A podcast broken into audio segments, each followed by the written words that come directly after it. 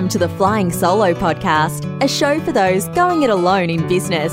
If you're working solo or have dreams of starting up, you'll find support, inspiration, and advice at Australia's largest and liveliest small business community.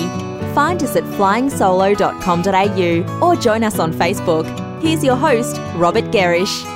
Yes, Robert Gerrish here, founder of Flying Solo, co author of the bestseller of the same name, and author of The One Minute Commute, my latest book, published by Pan Macmillan and available in all good bookshops, online, and as an audiobook courtesy of audible.com.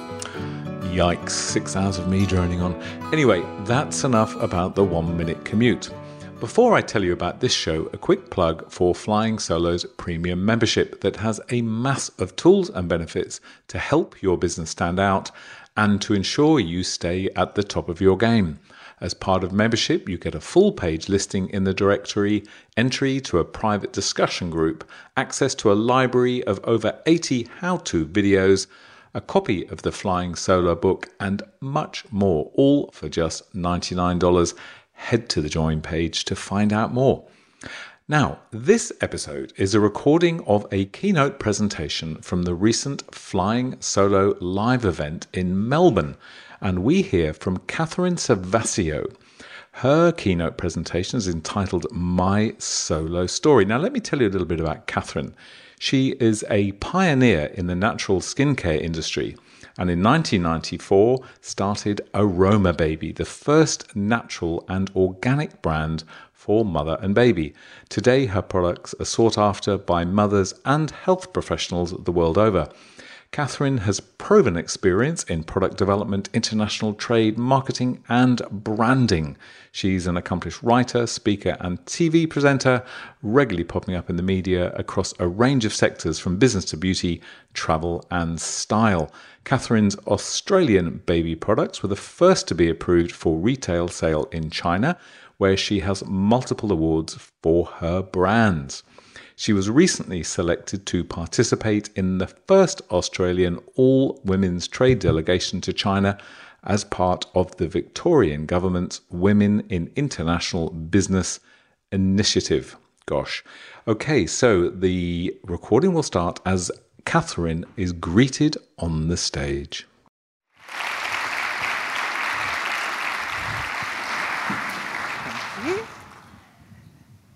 Good morning. Thank you. What a lovely welcome. Hands up here who is already in business. Wow, that's fantastic.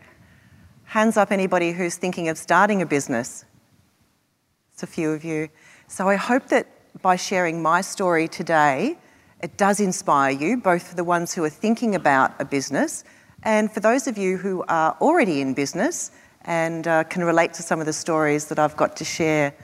So I like to use a lot of pictures. I'm very visual, uh, and I and I want to really share part of my personal journey with you that has been with me over the last 24 years. So basically, this is me, and this is where it started. You can see I was at school at one stage, but I actually left really early. I left too young, I think, at 15 years old. But the other photo up there, you can see that I've always had a passion and a love for babies. At that stage, it was dolls, and it's obviously graduated into the industry that I'm in now. So, my background was in fashion and developing product. Um, and when I was pregnant with my first baby, my focus changed from uh, fashionable products and body care to what was I going to use on my little boy. And to my disappointment, there was actually no natural skincare available at that time whatsoever. Uh, not just that, the more I researched, the more I found that in fact a lot of ingredients were linked to skin irritation and potential health problems for babies. And I wanted to make a difference and I wanted to do something to change that. Now, 24 years ago, we didn't have a lot of internet, we didn't have a lot of choice in product, and all the baby care products that I found were the same sort of formulations. So I thought, okay, the research says that some of these things are potentially linked to irritation and other health concerns as well. So why don't we leave them out?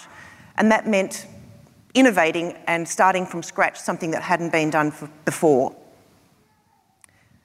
Along with that, not a lot of retail experience because I was a product development person. I had to come up with a marketing plan on how I was going to get this story across to the buyers. So I put together something that was um, a pitch to Myer, and actually Myer took it on probably close to 20 years ago. So at that point, it was very, very innovative.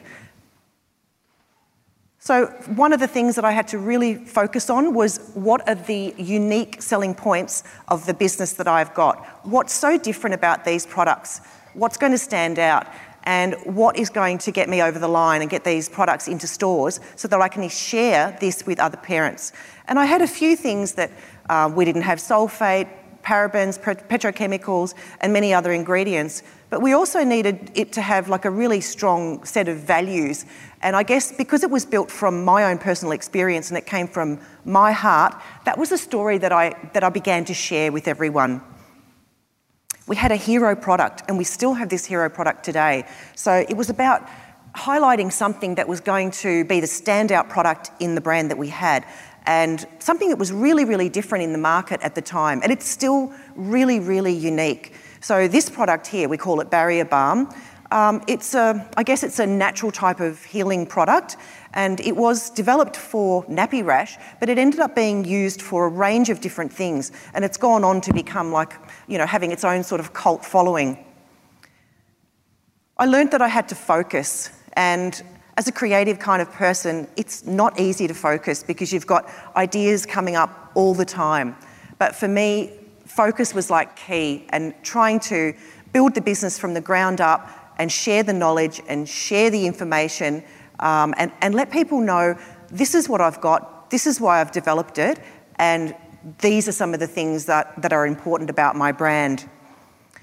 It wasn't my plan to become an expert in this field, but I think by default, because there was no other natural baby care at the time, I actually had to learn to share information and I had to learn to be um, out in the media and, and talk about the benefits of what I was doing and the differentiation between this and what else was in the market. So I think there's a, there's a really strong um, argument for becoming a specialist in a particular field and really knowing your stuff. So even though I left school so young, I actually went back to school to study a diploma in aromatherapy over a three-year period. And then I went back to school to study as an infant massage instructor. And I found that these couple of things were really, really instrumental in getting credibility in the health professional sector. So we provide our product to hospitals and um, maternity centres, both here and overseas. So those are the sorts of things that professionals want to see, that where actually there are some qualifications somewhere that get you in the door. And then you've got your passion and your story and your, and your other expertise that you develop over the years. So in Australia, things were going great. You know, we were in department stores, we were in pharmacies, uh, there's a list of some of the stores that we're in now. But because we were so niche and so premium, we couldn't just be in pharmacy or just in department store because there's simply not enough market here. So we started to develop some other channels, and I think that's another really good thing too. It's all right to have a niche business, um, in particular these days because you've got a global playing field. But back then it was really just regional, statewide, and then it became national for us. But if you can develop um, some other channels where there could be some collaborations or there could be some other ways to sell your product, you actually get the distribution and the, and the scale that you need to sustain your business longer term. So for us, we got into hospitals as, as being sold into hospitals. We got into private uh, hotels. Um, we got into duty free stores, department stores, um, baby stores. Um, we, we found a lot of different kind of connections, I guess, to to offer them something that would make a difference to what they were doing. So it wasn't just about us getting a sale and selling a product, it was about how can we add value to these different channels. And that's the way that I shared what I had created. So you can see um, many, many years ago, we quickly um, grew our business and we went to a seven figure sum within a few short years and we were quite uh, strong in the baby bath category in pharmacy, as you can see there by that report. But as with all innovation, there's imitation. So within, say, seven or eight years, there was a couple of very strong competitors in the market. Uh, some of those failed, and then you know one or two hung around. But not only does that create um, you know, some loss of market share because the, the pie is only so big in Australia and you've got a small slice of that pie and then your multinational bigger companies have got the rest. But then the small slice of the pie gets even smaller because it's shared between all these other brands that are popping up. So you need to constantly reinvent and, and create uh, a reason for people to be buying what you've got over perhaps something that's different or you know that's being marketed as the same as yours. And there's lots of things that happen when you're growing. Can you fund growth? Do you have space to keep stock? We've got physical stock. Do you need staff? Um, and also market share. Do you need to look outside of Australia? And if you do, what other challenges come with that? So it was within a few short years that we did begin our export journey. And the first um, region that we worked in was in the Middle East. And it wasn't as if that we had a, you know, a, a particular plan um, and a strategy. It was basically just a small business with one or two staff, and we were approached by a couple from Dubai. Now, those people set up a really wonderful business and went on with that business for a number of years. But there, there, were two ladies, and they were mums themselves looking for beautiful baby product to distribute and turn into a business. But then their husbands got relocated and they moved out of Dubai, and we lost the, the, distributors that we had. So I guess this is the sort of thing that can happen. Distributors and agents can come and go, and that can really affect your business. So you've got to really have uh, lots of different channels and lots of different ways to sustain what you're doing. The next market for us was Korea, and similarly, we were approached by a couple of uh, gentlemen that came out. And I remember spending the whole day with them thinking, okay, this is different to dealing with two women in business who are also mums because I can relate to them and we had a lot of things to talk about. But two men from Korea, these were numbers guys, and these were um, men that were looking for an opportunity to develop a business in Korea in a sector that wasn't um, currently available in the market. So at the end of the day, they said, right, we're not going to leave without signing a contract with you because we want the exclusive rights to this brand. And I thought, well, I've got one staff member, but neither of us know anything about writing up a contract. Um, but I pretended that I did. And I, I, went into my office. and I'm like, oh my God, what am I going to do? So I've heard of an MOU, it's a Memorandum of Understanding. And no one really talked about those at the time, but they asked for an MOU. So I quickly typed up something and left a space to sign. I had a company stamp, and you know, some of these regions really love stamps. Stamps are really good if you stamp things that looks official and professional. So I stamped the document and I went out and signed it, and my uh, one employee witnessed the document. And, and uh, off they went. So that was a multi million dollar contract. It was the largest contract that we'd had at the time um, for a three year distribution deal with Korea. And I remember when they left, getting my staff member by the hands and we were jumping up and down in the office, going, oh my God, how are we going to do this? How am I going to actually create the product to sell to them? But you know what? You've just got to say yes and you've got to work it out. So you can't um, say no to an opportunity because you're not sure how to do it. You've got to say yes. You've got to put your hand up and say, yes, I will do it. Me, choose me, choose my brand.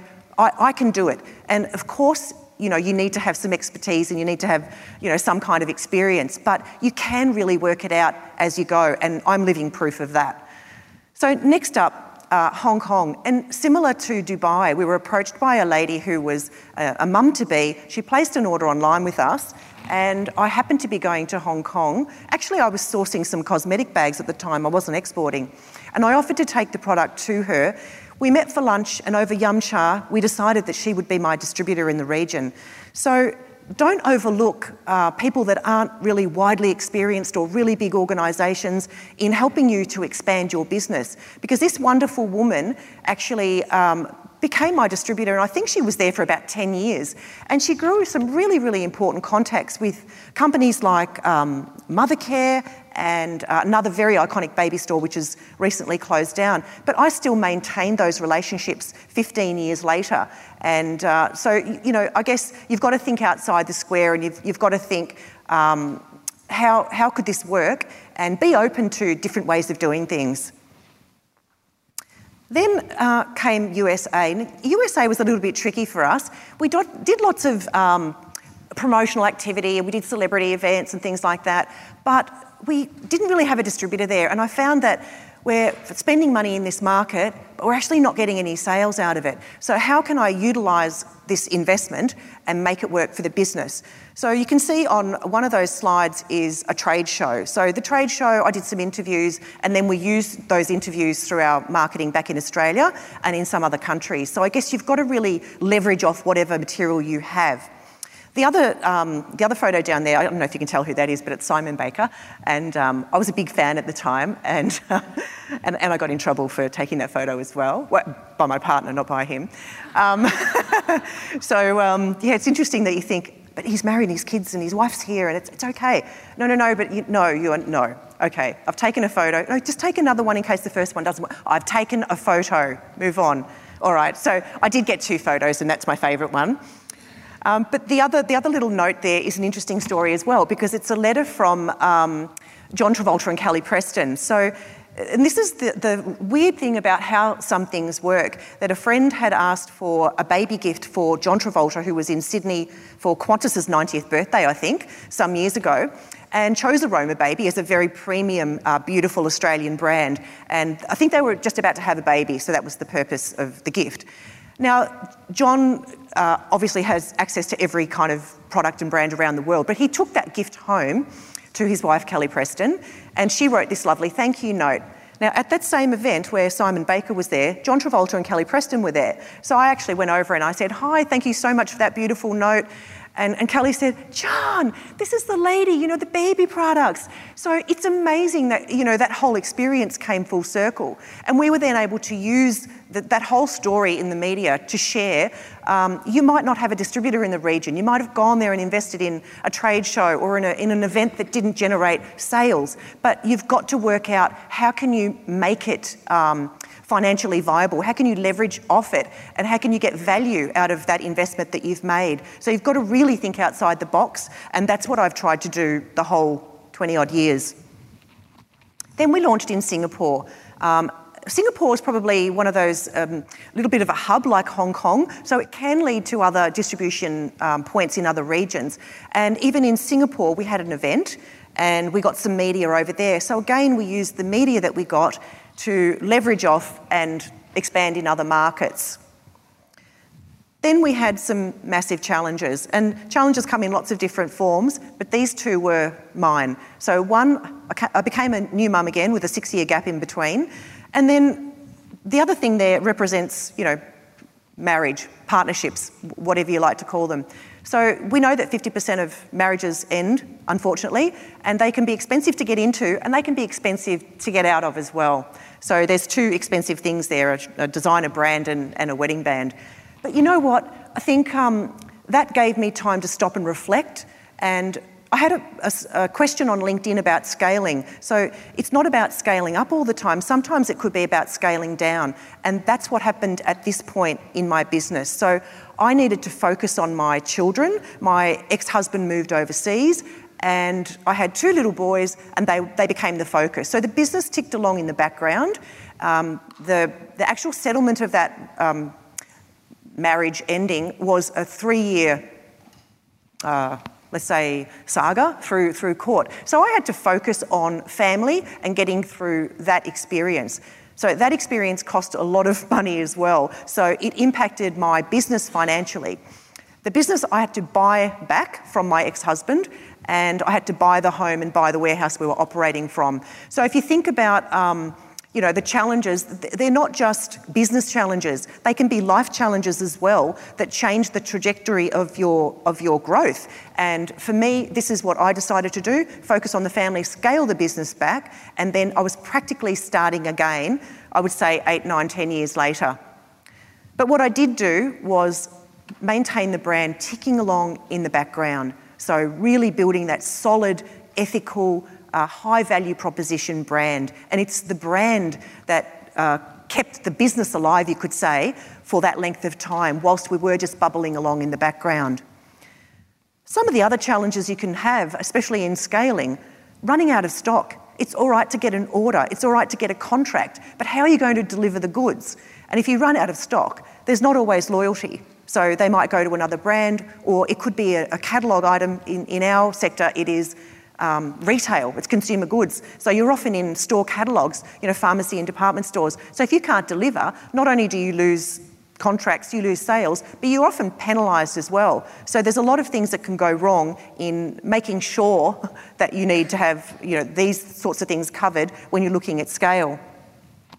This is another thing that I find is um, ideal in Asia. I, I, do a lot of export to, to Asia and particularly in China, and I often get asked, oh, but don't your products get copied there?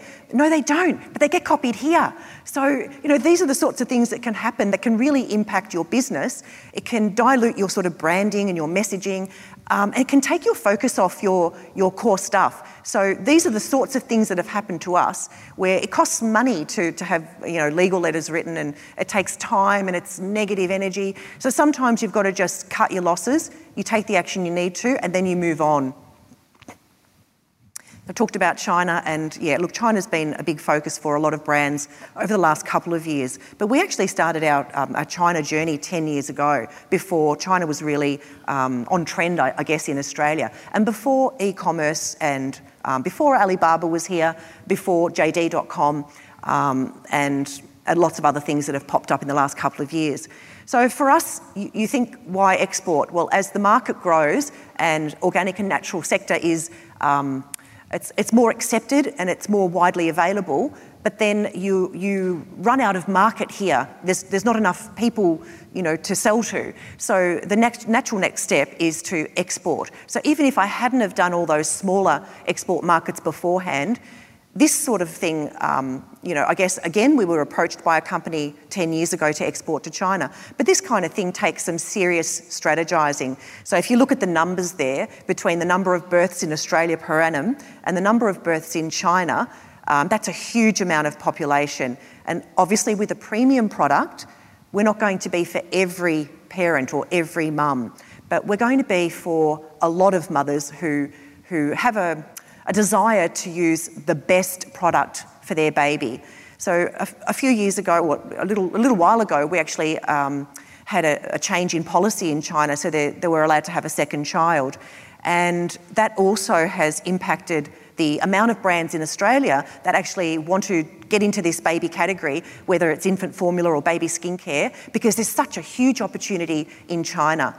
But China's a tough market, and, and China's uh, a market with lots of barriers. So you really need to be careful about how you're going to enter the China market and is there another market that's a smaller market that you could try before you export there. One of the biggest things about exporting or um, expanding your business in any market is protecting your intellectual property. So I guess, you know, nowhere more so than in China should you be protecting your brand uh, before you even think about going there, and, and perhaps even at a startup stage, because there's such an interest from other markets, you need to make sure that you have your IP protected in those markets so that when you're ready, if you're ready, if you decide, or even if you want to exit, um, all those things are protected and that adds to your brand value. So you find that a lot of um, brand names are already taken, smaller brands that have um, potential perhaps they're already taken, and your own brand names could be taken. So um, your IP needs to be protected well in advance of exporting, in my opinion. And that means for some of the Asian markets and, and some of the other foreign countries, protection in the foreign language. And even in China, it sounds like your name. So our name in China is Isla May. It's not Aromababy, but we have both um, names protected. So, you know, you can only do, do, as much as you can to cover your IP, but I think if you do it, then you're much um, more likely to be able to sustain your business longer term. The other thing is, you know, test the market. You need to actually get on the ground and actually experience.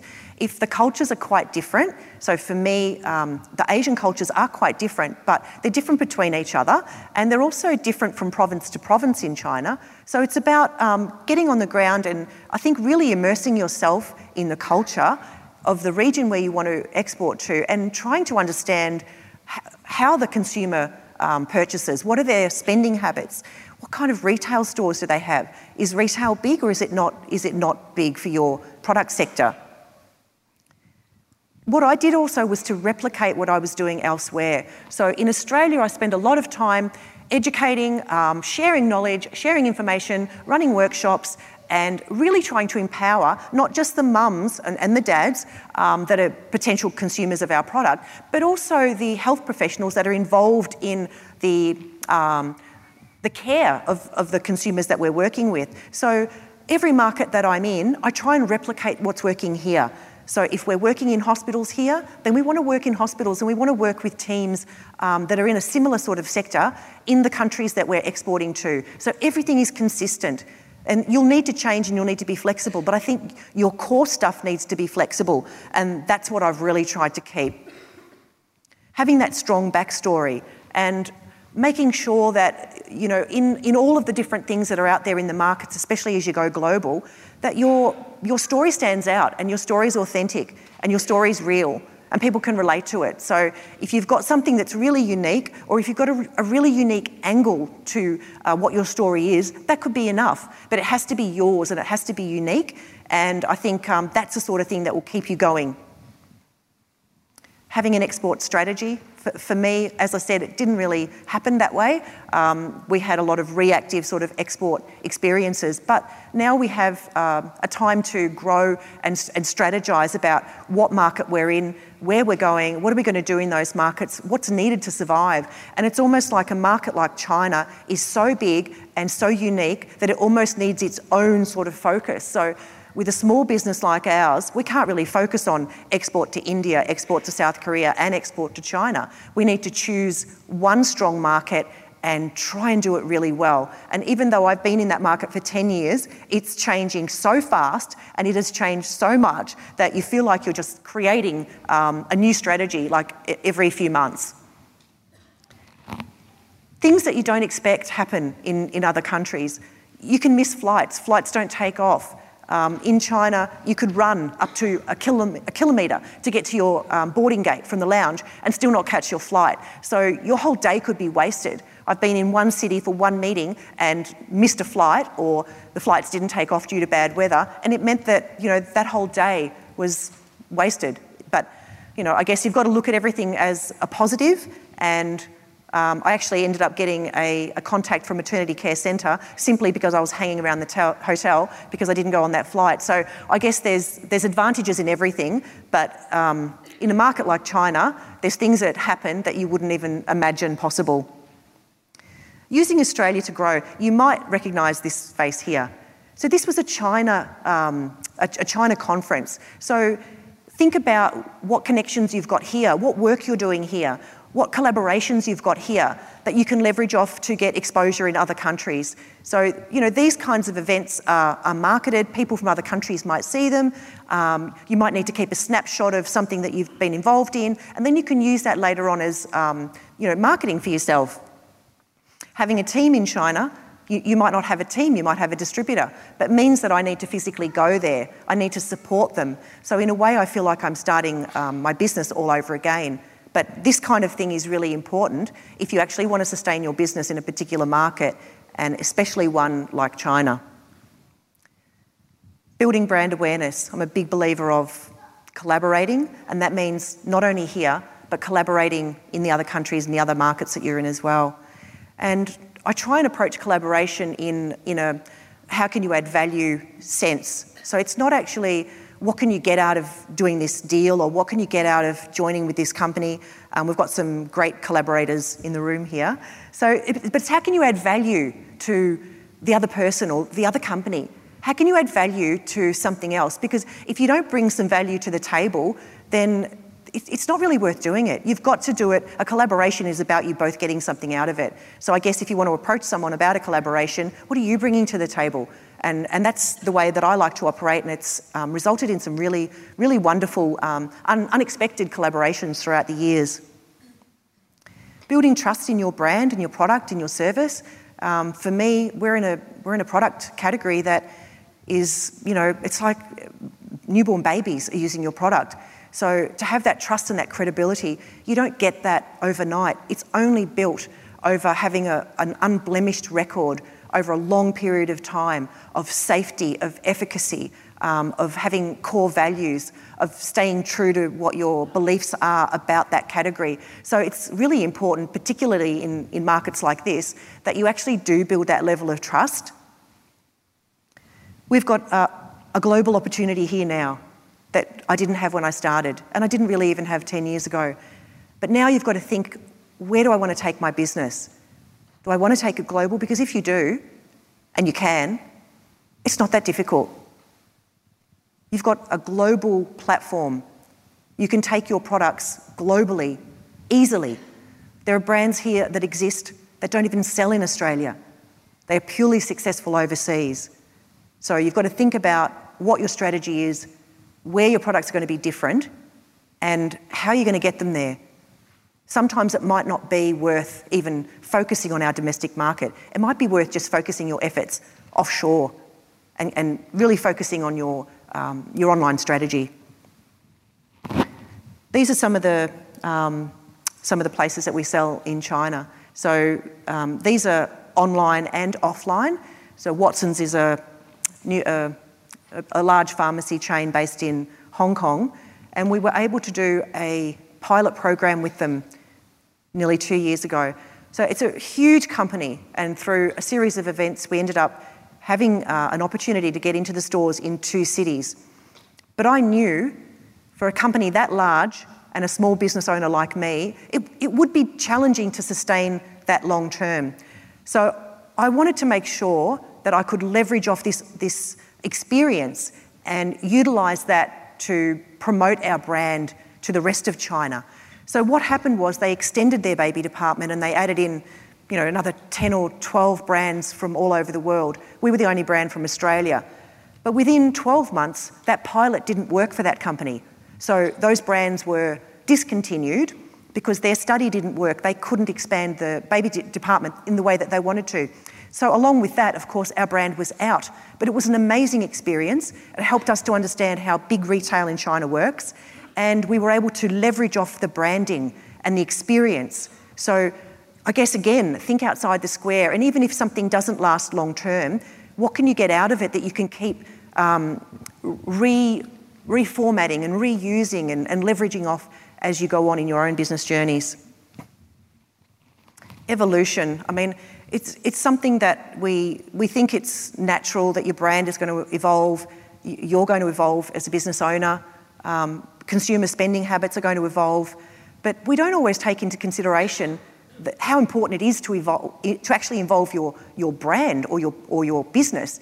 So, you know, it could be that, you know, it's technology. It could be that it's um, your staff, that your team that you had 10 years ago isn't going to be the team that you have in 10 years' time.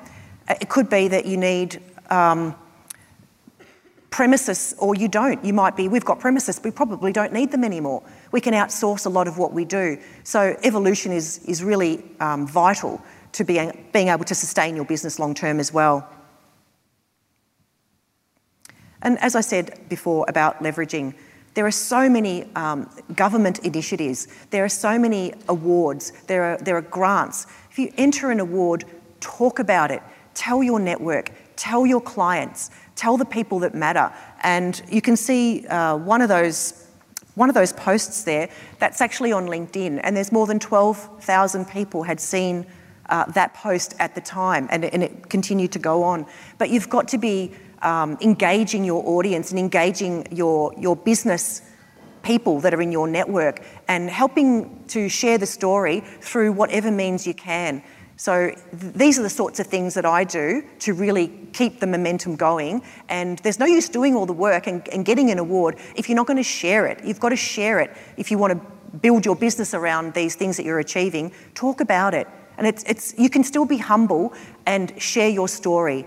It's, there's a difference between you know, humility and a genuine authenticity about the achievements that you, are getting. It, it's okay to share those, and I think um, it's really crucial in helping to market yourself and your businesses.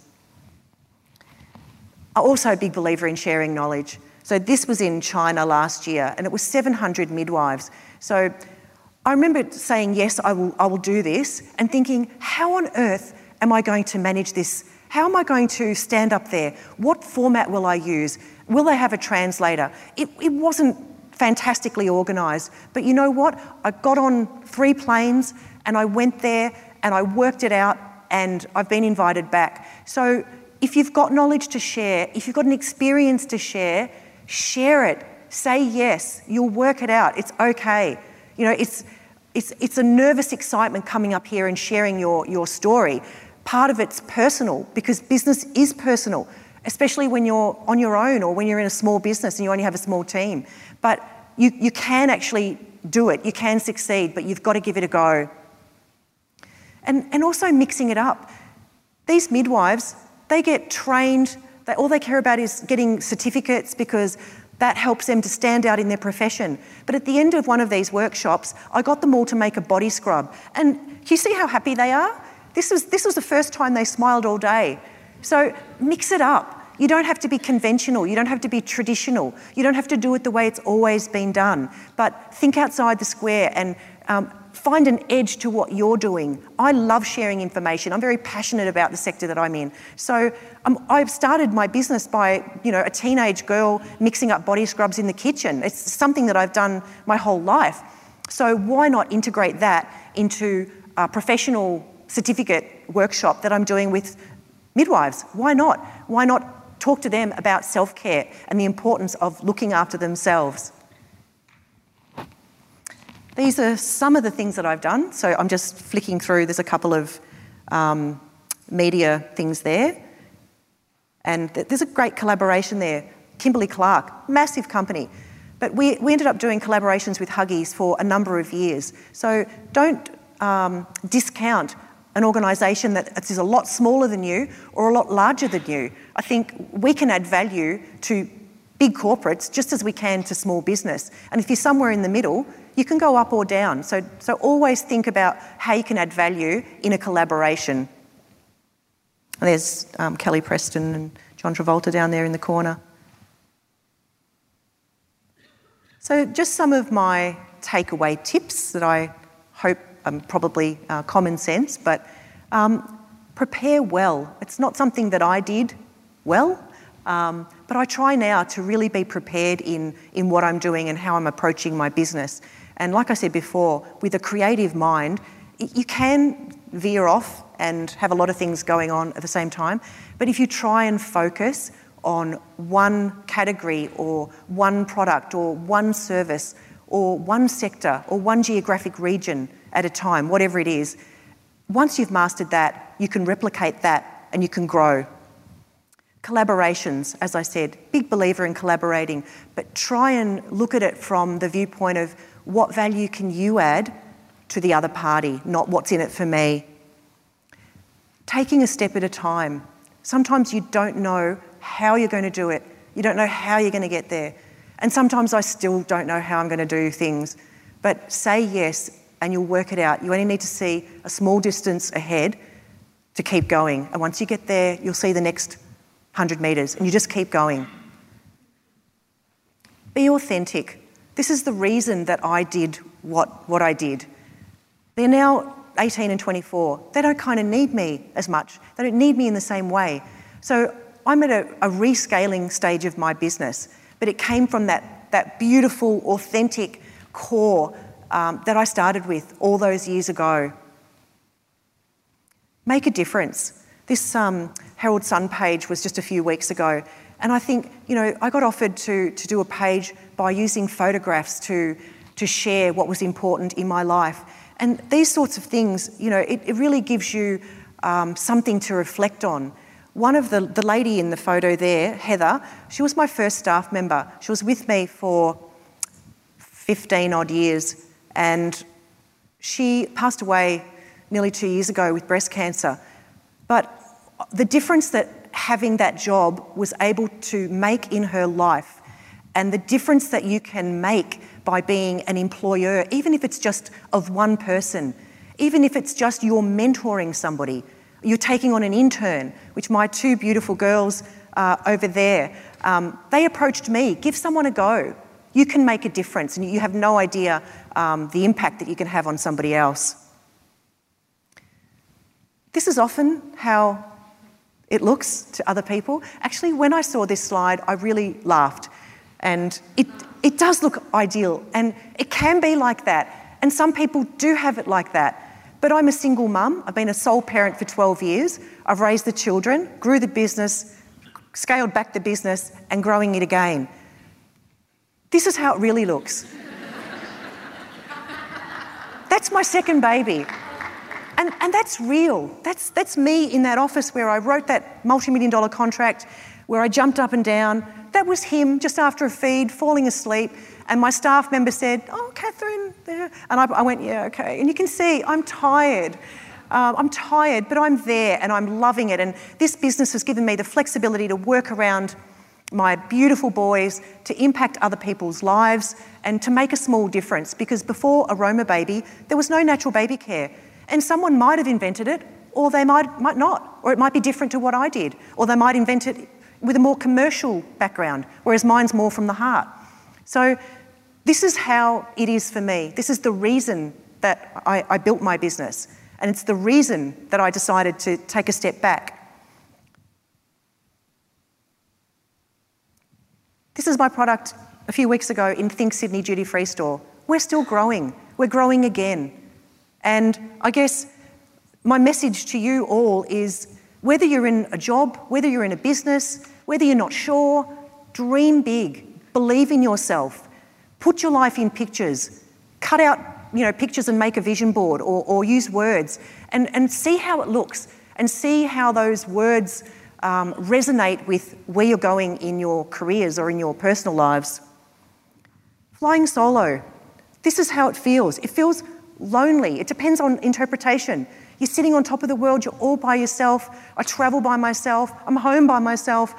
I try and talk to the kids like, yeah, yeah, yeah, mum. I'm doing this great thing tomorrow. I know, but you're always public speaking, mum. But, but no, but this one's special. Yeah, yeah, yeah, mum. Two teenage boys. I tell you what, you know. So it does feel like this a lot. But you can also look at it in the way that I'm on top of the world. I, am looking at this massive opportunity of how I can contribute to society, to people, to parents, um, to business, to employees. And it, you can look at it in a way of, wow, I'm at the top of the world. And I'm sort of starting all over again. But it's amazing, it's exciting. And I kind of feel like a bit of a superwoman with that cape on. And that's how you have to be. This is how it can be. You, you find your supporters, you find your tribe, there's a couple of them in the audience here that we've become friends. This was in China. This was the government trip we did earlier in the year. And that was the most amazing trip that I've ever done to China, and I've done lots because we were, we were together and we supported each other. And I learned from them and they learned from me. And this is my favourite photo of the whole trip. Thank you so much. There's my contact details.